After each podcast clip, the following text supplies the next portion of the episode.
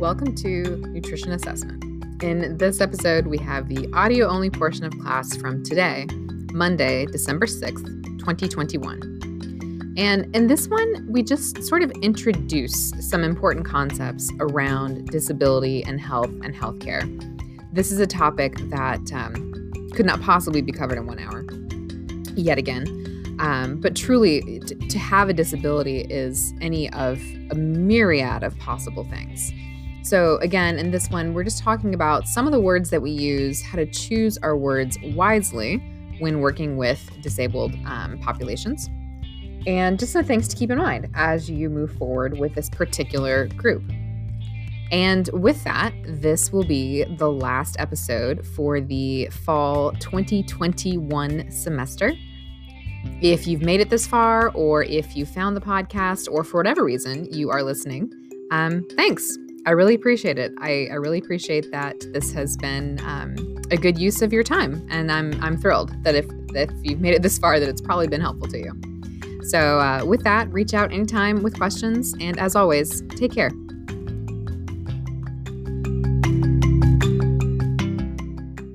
All right, today's Did You Know?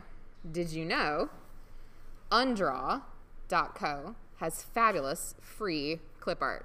It's the coolest thing. So you go to undraw.co and you can search, and what you can do is there's a little color icon. You can click on the color icon, and the drop down appears, and you can change the like theme color, and it just automatically changes all of the clip art to fit that color. So if you have a color scheme you're trying to match, say the Ohio State University official scarlet, the hexadecimal code for scarlet at Ohio State is BB0000. Yes, I have that memorized because I'm that kind of nerd on top of every other, every other kind of nerd. Um, so yeah, they have really great stuff. So if you're putting together a presentation and you need copyright-free or um, Creative Commons licensed clip art, you can go to undraw.co and search. I mean, thousands, thousands and thousands and thousands of things, and then it's really easy to change the colors. So I just thought that was fun. You'll never guess why I pulled these particular pieces of clip art for today's talk on disability. so, disability. This is another topic that is new to the curriculum this year that uh, should have been here before, but here we are. Um, the trick with competencies around disability, I have spent a fair amount of time, not nearly enough, but a fair amount of time trying to figure out what exactly I should tell you in the next 55 minutes about disability. because I was able to find paper after paper after paper, call to action, consensus statement. We have to do a better job educating health professionals and health professional students about disability. Great, I'm on board. What would you like me to tell them? Right? It was much harder to find a like, and here are the things you should tell students about disability. In part because disability encompasses a huge number of possible conditions, right? There's not one way to have a disability. So, um, we'll do what we can today. Um, and I do have a TED talk that I pulled in, not just because it's Monday morning of week 16 of the weirdest semester of all time. I'm still saying this, by the way. Spring 20, summer 20, fall 20, spring 21, summer 21, fall 21, each have been the weirdest semester of all time, right? It just keeps getting weirder. So I, I pulled in a TED talk, not just because I'm also exhausted, but because this person's actually a really good person to listen to on this topic. Um, and then we'll have time for discussion, I suspect, because I, I, I, I'm, I'm, mm, I'm out. I don't know about you. A little history, though. the Americans with Disabilities Act, or the ADA, was passed in 1990. The Americans with Disabilities Act defines a disability as a mental and or physical impairment that has an effect on the individual's ability to carry out major life activities the impairments must be substantial, adverse, and long term. All right, let's let's let's take a minute with this. Words create worlds, right? And this definition of disability, of disability is a deficit model. It focuses on what a person lacks, right? It focuses on a, an impairment. The impairment must be substantial it must be adverse and it must be long term. It's got to be bad enough, right? This is very, very much focused on what a person lacks or what they don't have. Never mind that it might be worth considering the environment that we're putting a person into, right? But we'll we'll keep talking about that. I also realize 1990 feels like forever ago, um, but we'll hang on, hang on to that thought too. So the definitions here, though, they determine who is eligible for services and what services are allowed. They also affect our attitudes, our views, and our perceptions of people with disabilities and how we treat people with disabilities. So we perceive people with disabilities as first and foremost having a deficit. Think about all the ways that that influences how you provide care, right? I don't mean to knock this legislation, though. This legislation was passed in 1990, and it has had far reaching beneficial effects.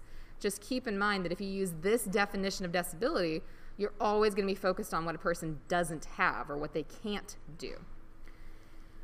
The um, Americans with Disabilities Act did things like mandate that buildings be accessible to people in wheelchairs or that sidewalks have curb cutouts so that you could use a wheelchair, right?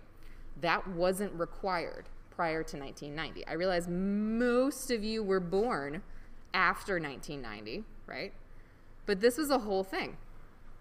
And if you think 1990 was a long time ago, um, I want to tell you about Julie Cochran Rogers. So, Julie Cochran Rogers graduated from The Ohio State University with her bachelor's degree in 1970 and with a master's degree in 1974. She was one of the first students to attend OSU in a wheelchair in 1970. Now, bear with me. I know that was 50 years ago now, but 1970 was just 14 years before I was born, right? So it's really, I swear to you, not that long ago. I know I'm a thousand years old, but it was not that long ago. Administrators tried to dissuade her from applying because the campus was not wheelchair accessible. Julie ignored them and blazed a trail instead. Most of her speech and hearing science classes were on the third floor of Derby Hall, a building that had no elevator and 97 steps to navigate. Here's what she did she recruited members of the Delta Chi fraternity who carried her in her wheelchair up the stairs for class every day. I promise you, 1970 was not that long ago. Also, it's not that hard to look around this campus and still see buildings that are just barely accessible, right? How do you get into this room if you are in a wheelchair? Do you come in the front door?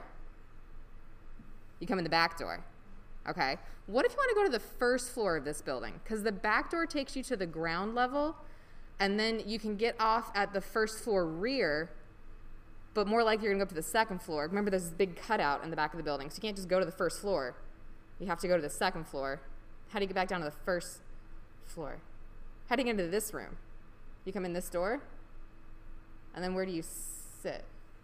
Right? Like, 1970 was not that long ago, I swear, right? But the Americans with Disabilities Act did make a big difference in terms of what institutions like Ohio State were required to do right? So just 20 years prior, when Julie was a student, she was told, yeah, you just can't come here. We're not built for you. Can you imagine if someone did that today, right? Can you imagine if you're like, here are the things that I need to attend Ohio State University? And they're like, yeah, we're not really the place for you then. Right? It's not okay. Also, shout out to the Encyclopedia of Pathbreaking Women at The Ohio State University. Check that out, it's amazing. Um, and this picture comes from the Ohio State Mag- Alumni Magazine Winter 2019, all about Julie Cochran Rogers. Because that's just really darn cool, and you should know it. So she went on to graduate with a bachelor's degree and a master's degree in speech pathology. She was instrumental in raising funds for a barrier-free university, was active in public, rea- public relations work for Creative Living Incorporated, the first apartment project for handicapped students at Ohio State, she, she initiated curb cutouts at OSU and the first two handicapped transportation vans for the medical complex. She made scholarly contributions to her field, is noted for her research in stroke therapies, and the development of testing for dyslexic college students. Her work served as a blueprint for aiding dyslexic students at other post secondary schools across Ohio. And to honor her accomplishments, she was inducted into the National Hall of Fame for Persons with Disabilities. Okay? I promise you, 1970 wasn't that long ago. Can you imagine having to get all your friends to carry your wheelchair up two flights of st- stairs so you can go to class? I just, hang on, let me just sit with that for a minute, right? Crazy, crazy, crazy, crazy. So the legislation that prevents this situation from happening is now 30 years old. Um, but that is also fairly recent as we're having discussions of getting closer and closer to the age of 30, right? It's not that old, I swear. It's gonna be okay. So, one thing to get out of the way first when you're talking about someone who is disabled or handicapped, this is the Associated Press style. What is the correct way to refer to people who are handicapped or disabled when writing? Um, and this applies in any situation. In general, do not describe someone as disabled or handicapped unless it is clearly relevant to the story. If a description must be used, try to be specific. For example, an ad featuring Michael J. Fox swaying noticeably from the effects of Parkinson's disease drew national attention, right? If it's relevant to the story, sure, go ahead and mention it. But if it's not relevant to the story, it doesn't need to be there. Also, avoid descriptions that connote pity such as afflicted with or suffers from. Instead, use has. So, correct. Michael J. Fox has Parkinson's disease. Incorrect. Michael J. Fox suffers from Parkinson's disease. That is not your call to make. That is his call to make, whether or not he considers himself to be suffering from the disease. In addition to that, I'll make sure this is posted on Carmen as well. Here are some CDC resources for communicating with and about people with disabilities.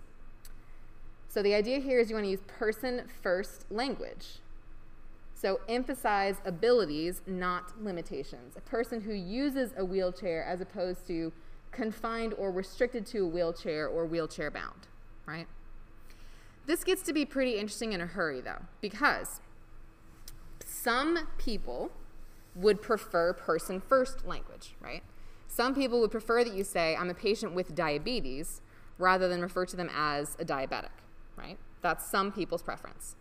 However, other people may feel that that's a defining characteristic of who they are, and they're comfortable with the term diabetic, right? I've heard this same argument for people with autism.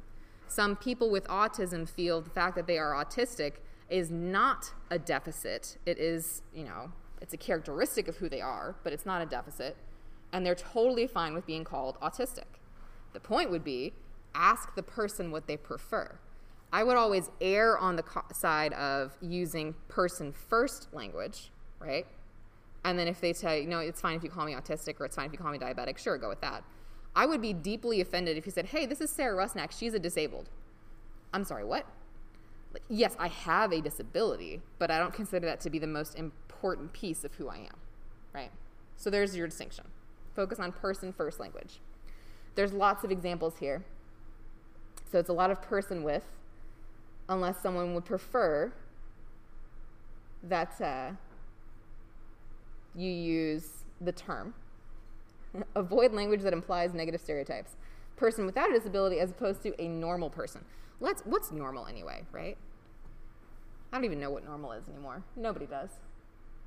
So there's that. There's the person first language. There's also maybe we should take a more nuanced approach, and by maybe I mean definitely, take a more nuanced approach to how we define disability. So the World Health Organization uses a slightly different approach than the legislation we have here in the United States. It views disability as an umbrella term for impairments, activity limitations, and participation restrictions. So basically saying all of these things are related and interact with each other. And so it's not that a person necessarily has a disability and that's what defines them. It also matters what environment you put that person into, whether or not that disability actually impacts them. And we'll talk about that more in a second. We're talking about this because people with disabilities report higher levels of unmet health care needs and people with disabilities are screened less frequently for preventable conditions. There may be an assumption in healthcare that if you have a disability, you, you automatically have poor health, and that is not true. A disability does not equate to poor health, But a disability does put you at higher risk for poor health if you are unable to access care, if you receive inferior care, or you go and get care less often, right? So, with that, this is the World Health Organization's International Classification of Functioning Disability and Health. What they're getting at here with this graphic is that a person's functioning and or disability is really a dynamic interaction. It depends on other health conditions, so any diseases, disorders, or injuries, right? I fell and sprained the bejeebus out of my ankle a couple years ago, and at that point, I was far more limited than I am now, right? So, an injury made my condition much worse. Also, contextual factors, so personal factors and environmental factors that affect health. So it it depends, right? If you're a person who needs a wheelchair and you stroll up to Campbell Hall and you don't know that the wheelchair accessible spot is in the back, right? Those stairs are never going to be accessible to you, right? I'm not sure I would want to go up those stairs right now with them all wet. They're very slippery stairs, right? That's a risk. So, but if that person's in an environment where everything is accessible to them, right? it doesn't become inaccessible to someone not in a wheelchair to just walk on flat surfaces or have ramps. It's accessible both ways, right? So it depends on the environment a person is in whether or not that disability is really impacting them or limiting their ability to participate in the things they want to do. So what we're getting at here is that there's there's more to it than just um, the disability itself. The level of activity limitation or participation restriction is really looked at what the person's capacity is, um, what they could do in an idealized setting, right? If everything were made so that a person in a wheelchair didn't have to find an alternate entrance, entrance, right? Then their capacity would be as high as anyone else's. That doesn't mean it's a deficit on the person's part. It's a deficit on the built environment, right? We have built environments that are not conducive to all people. So, capacity is what the person could do if the environment were built to accommodate them. And performance is what their current function is in the environment that they're in now. So we got to look at all of these things to try and figure out what what how would we really classify the person's functioning, disability, and health. As far as disability, it's tough in this class. I never want to other a group to say that this group we have everybody else and then we have others, right? And yet, we've done a whole day on pediatric, a whole day on geriatric, a whole day on systemic bias, a whole day on transgender. I'm not trying to other those groups. I realize I run the risk of making that happen. What I'm trying to do is say, hey, by the way, when you're working with these groups, here are some things you should consider, right? Take the Dietary Guidelines for Americans, for example. We have Dietary Guidelines for Americans that are probably going to meet the needs of all healthy individuals over the age of XYZ, right? Pick a, pick a category. But if you've been paying attention this semester in this class and others, very often people are not healthy, right? And that kicks them out of that. This is what we would expect for a healthy individual. Disability is also something that happens very often, right? About 26% of adults in the United, States, in the United States, I am so tired. I can't even pronounce words. I had the word, I just can't pronounce it. 26% of adults in the United States have some type of disability, which, put another way, means one in four, right? One in four is not rare. That is very, very common. So, of the people who have a functional disability, you can see here the um, percentages that have, like, we got 13% with a mobility, issue, 10% with serious difficulty concentrating, remembering, or making decisions, so cognition. Um, about 7% have a disability related to independent living, hearing, vision, and self care. Basically, disability is actually a universal experience. It affects nearly everyone without exception. It doesn't matter how much money you make, right? And it's going to affect you at some time in your life. Not you personally. Again, I'm not threatening you but someone in your life very likely will experience a disability because one in four is a lot of people. You can go to this infographic from the CDC to see more, but disability really does impact all people, um, and we need to do a better job of addressing it in our healthcare settings. So, with that, I was able. I, this is straight up stolen from this this series of slides right here, which are hyperlinked. You'd like to see the original authors of these slides. Dr. Susan Havercamp is actually um, a researcher here at Ohio State, um, and she's done quite a bit of work nationally on what we need to be doing to better train healthcare providers on working with patients with disabilities. So I went to the source, and this is what she had, and I copied it straight up. This is straight up pure plagiarism. These are her words, right? Well, technically, it's not plagiarism because I cited her, but it's close, right? But she had some good points, so I stole them. That's how education works. Disabilities vary tremendously, right? You can have a physical impairment, you can have a mental impairment, you can have um, any of, I mean, you name it, right? I've got a list physical disabilities, vision or hearing disabilities, psychiatric mental health disabilities, cognitive and intellectual disabilities. There's if you say the word disability, that does not mean one thing. And even two people with the same disability can have very different experiences, right? The disability I have, Ehlers-Danlos syndrome, manifests vastly differently across people who have it, right? So I can't even tell you that like I'm representative of all patients. No, I'm not, right? I'm representative of me. So severity.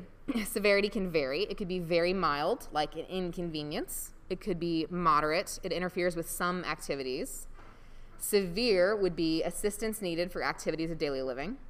Very severe would be technology needed for survival. So, some examples. Um, oh, heaven help me. Amyotrophic lateral sclerosis, Lou Gehrig's disease, where you have progressive loss of muscle function to the point where it's very difficult to breathe, right? If you don't have enough muscle to breathe, you're going to require technology to survive, right? That would be a very severe disability.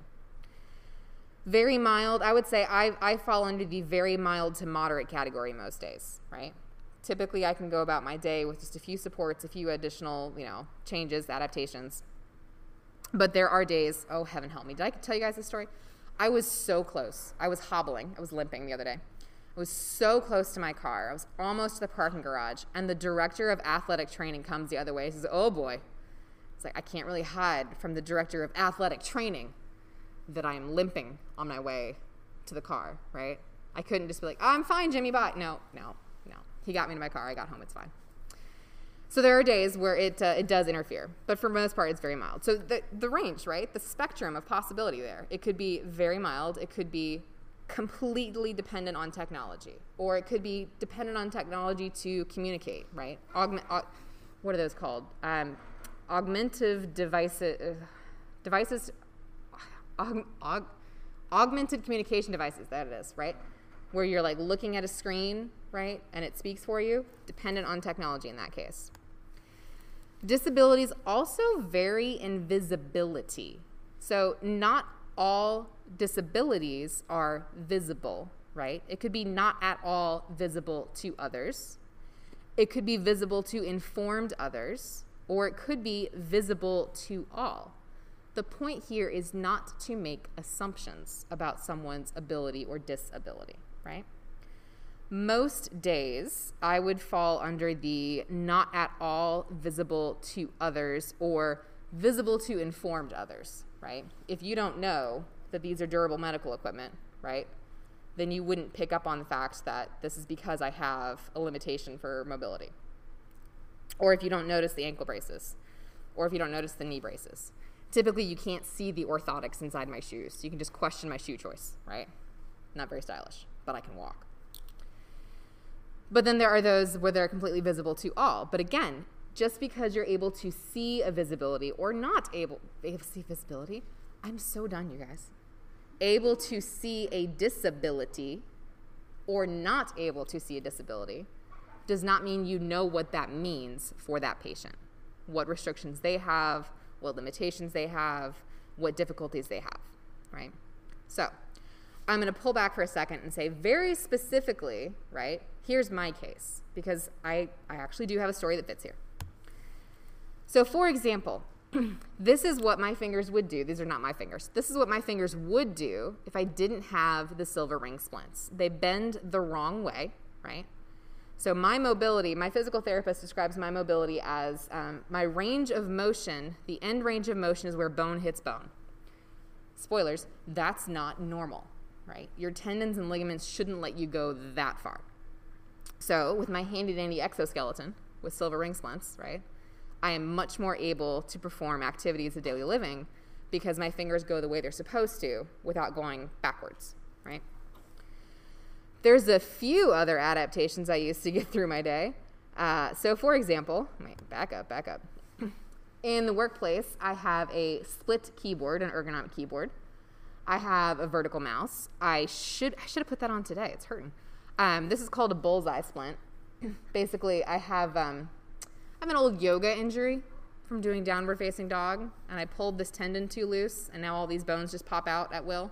It's not helpful, right? So I should be wearing my bullseye splint, but eh, the Velcro gets caught on my clothes. I don't like it. I end up ripping all my clothes. Uh, in my office, I have a chair from the Office of Disability Services here at Ohio State. That's very specific. Also, that keyboard tray is definitely not standard issue. Um, so I got a keyboard tray from Disability Services. Hanging on the back of my chair is a, um, well, I brought it to lab, but it's a heated blanket, right? I actually use that for pain management. But if you don't know that, you just think I'm cold all the time, which is also true. So, all those things, with those adaptations in place, I can work a full day. Also, the fact that I'm sitting and not standing. Standing is exhausting, y'all. It takes way too much work. Knee braces, ankle braces, um, my super, super sexy tennis shoes that I wear all the time, which have custom orthotics inside of them. Um, and I do have a handicap parking pass um, because I work at Ohio State and this campus is freaking huge. And if I have to walk a half a mile here for class and a half a mile back, that's a lot of, and I have a, I have a finite amount of energy to work with in a day. It sucks, but it's true. And maybe I would rather spend that energy playing with my kids, right? So I feel like a jerk having a handicap parking pass because most days I can walk, but I've got it. Um, I will note none of these things are covered by insurance. Now the chair and the the um, keyboard tray and the mouse and the keyboard were covered by Ohio State, but like everything else the the braces the splints the shoes paying for a handicap like none of that is covered by insurance. And that's okay. I can afford it um, but not all patients would have that option. There's also a lot of things i do at home i have a link here to my very favorite no knead bread recipe because kneading bread is a horrible idea for my wrists that would hurt like heck um, I also cook very often with quarter sheet pans because they're smaller, so they're lighter, so they're easier to get in and out of the oven. Um, use the heck out of my stand mixer because this is not a good idea for my shoulder. It's a very bad idea for, for me. Actually, that just hurt just now. Stop it. And then these are some of the tools that I have in my kitchen. So I really like the OXO pop containers because they're much easier to open and seal. I can just push the top and then I have a nice wide thing to pull up. Um, the two things in the front here are for opening jars, right? So jars are not my friend, right? I got married not just because someone could open the jars for me, but also because someone could open the jars for me. But if he's not there, I need an option. So these two tools can work. The, the blue one tends to work better than the black one. The little teeth on the black one don't actually like latch onto a lid. That one's more of a rubberized material, and so you can create like a lever instead of trying to, to grab and turn.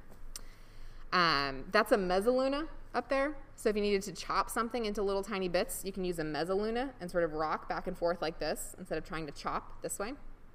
And then Dycem mats. Dycem, oh my gosh, I have these in, I don't have in my book bag, I don't think, but I have them in my office. I have them in the kitchen in Atwell. I have them everywhere.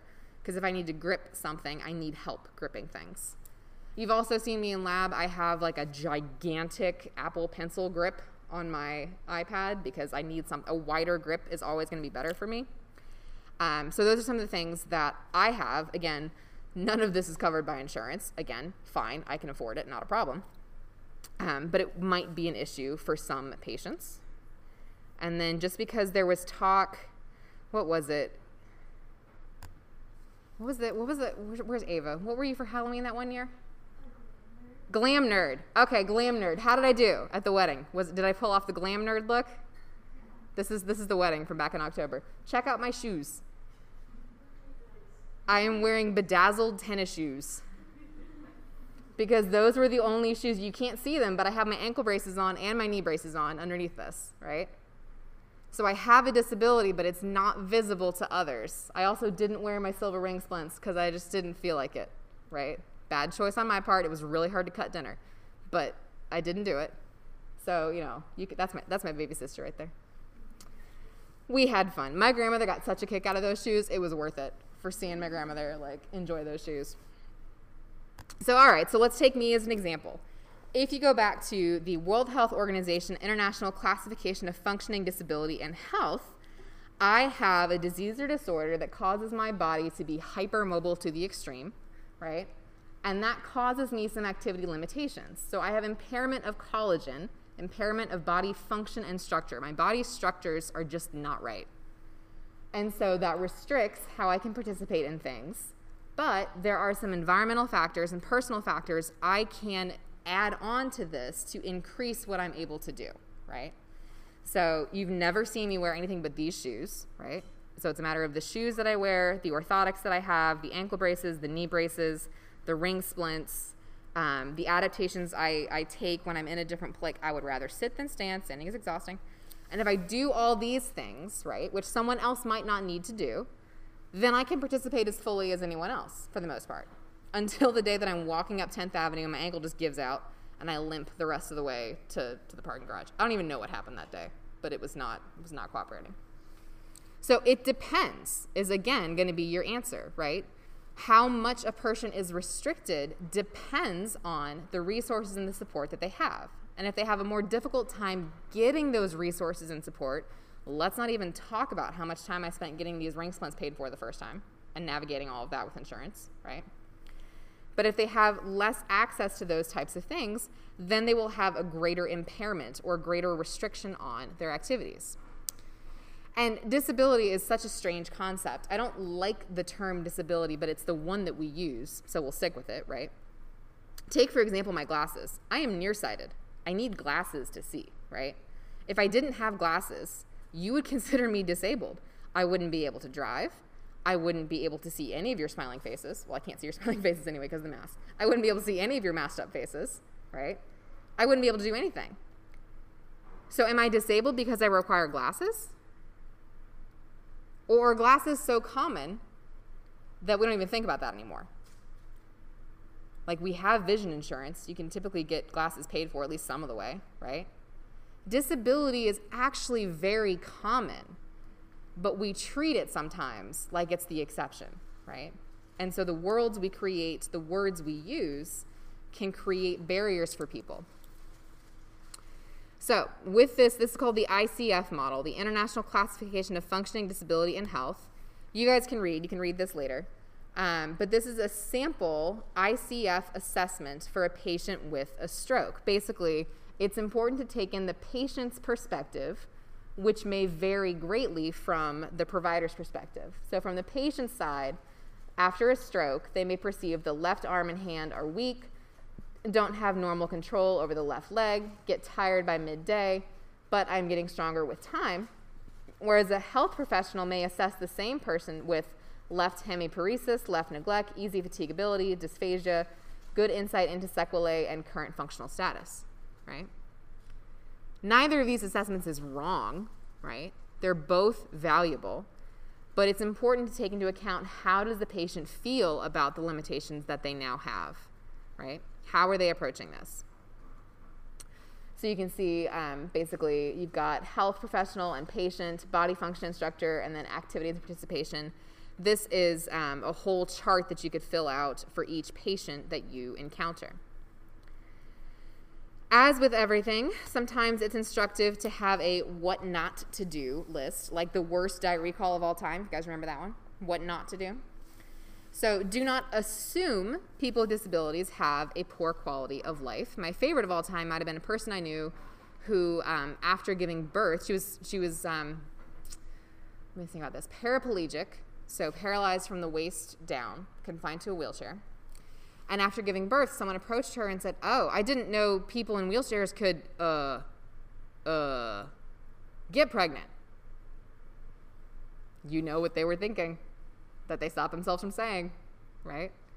Don't assume that people with disabilities have a poor quality of life or don't assume you know what they can and cannot do. Do not assume poor health is inevitable. Don't make assumptions about a person's ability, and this definitely applies to cognitive ability as well, right? Don't assume people with disabilities cannot contribute to their own care, and do not minimize the extent and importance of the patient's expertise in their own condition. I know for my part, I had to learn a lot about EDS because most of my healthcare providers never heard of it. Um, but even if a person isn't master's prepared, worked in research, very fluent in PubMed, blah, blah, blah, blah, blah, blah, blah, blah, right? A person is an expert in the experience of living in their body, right? And this is true for all of your patients, right? They are expert in what is going to work for them. So don't discount that. And then here's our here's our TED Talk because it's just too fabulous to miss. Let me pull this up here.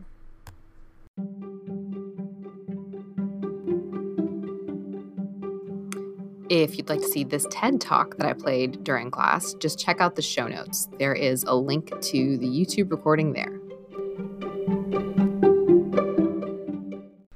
So I pulled that in for multiple reasons. Um, one, it's great, and two, it's important for me to bring in somebody else's voice every once in a while into this class, right? There are other voices that you guys should hear besides mine. So that's a good one. Another voice, too, you guys can read this later. Um, this comes from Carol Gill, published in 1995, which I swear was not that long ago. Um, she wrote a chapter called Psychological View of Disability Culture in a book called Disability The Social, Political, and Ethical Debate. What she did was she went to a group of disabled people and asked them about their strengths, asked them about what they identify as because they are disabled or what they, what they consider to be part of their community. And this is the list of things she came up with of core values of disability culture. And I gotta say, if you look at number five, um, there's there's skill to be learned in managing multiple problems, multiple systems, multiple technologies, and multiple assistants. There's I'm not gonna say there's a benefit to having a disability, but I will say for my part, having you know again very specifically me having Ehlers-Danlos syndrome and not knowing I had it for most of my life um, I got really good at adapting to things, right? And that's a skill. I can adapt, and I'm also um, somewhat adept at planning for the worst. I've got my winter coat, I've got my umbrella, I have power strips if you need them, I have backup everything if you need it, right? Like, this is how I live my life because I expect everything to go south, right? So this is really just to keep in mind, like people with disabilities can be very, very thoughtful about what that is, what that process is like and what that means for their health. So here's your remember this slide. This again comes from Dr. Havercamp's slides. Um, disability does not automatically equate to poor health, but it may put a person at higher risk of poor health outcomes if they're not able to get equitable access to care. People with disabilities have health care needs like everyone else, right? People with disabilities can get pregnant. People with disabilities can have jobs. People with disabilities can do all kinds of things. They can have rich, fulfilling lives. Always listen to, communicate directly with, right? So if you're interacting with a person with disabilities, talk directly to that person, right? Not to the person who's there with them, not to the caregiver, not to the translator, not to whomever, right? You talk to the person you're working with. Whole different ball of wax, but I need a little humorous story to go out on when I bought my new car, seven years ago, but I don't care, it's still new. When I bought my new car, I was asking the salesman questions as we're closing out the deal, and I would ask him the question, and he would turn to my husband and answer Are you freaking kidding me? I'm buying the car. I asked the question. Look at me. I should have put him on blast right then and there. I did not. I did on the like, how did we do in our service? I was like, oh, you're going to hear about this, right? But that was one person I met once when I bought my car and never saw him again, right? Flip that and imagine this is your healthcare provider and they're ignoring you and they're talking to someone else. Are you likely to go back, right? It's a very different story. Love my car, not a fan of that guy.